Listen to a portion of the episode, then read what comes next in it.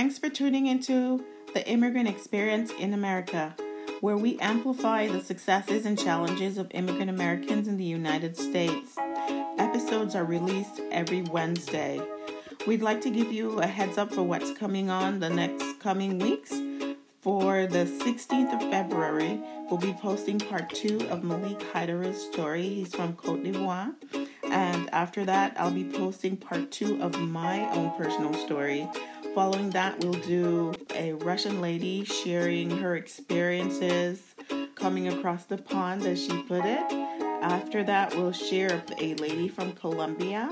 And after that, we'll have part one and part two of a gentleman from Kenya. All very riveting stories. I enjoyed listening in on the intriguing things that they've done here in the United States. If you'd like to be interviewed and participate in our podcast, feel free to contact us at 240 232 5579 or email us at info at thedreamacademy.us.